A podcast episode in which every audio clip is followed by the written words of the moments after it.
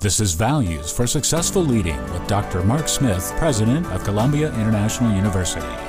If you want to be a person of character, let me give you wise, wise counsel this morning. Here's where you can find all about character. The Word of God is what we believe and emphasize at CIU. And the reason we believe and emphasize it is you will be saved a life of trouble and destruction if you will follow the Word of God. You can follow this book. I promise you, you will be safe if you follow this book. You can destroy a lifetime of character in a moment of carelessness.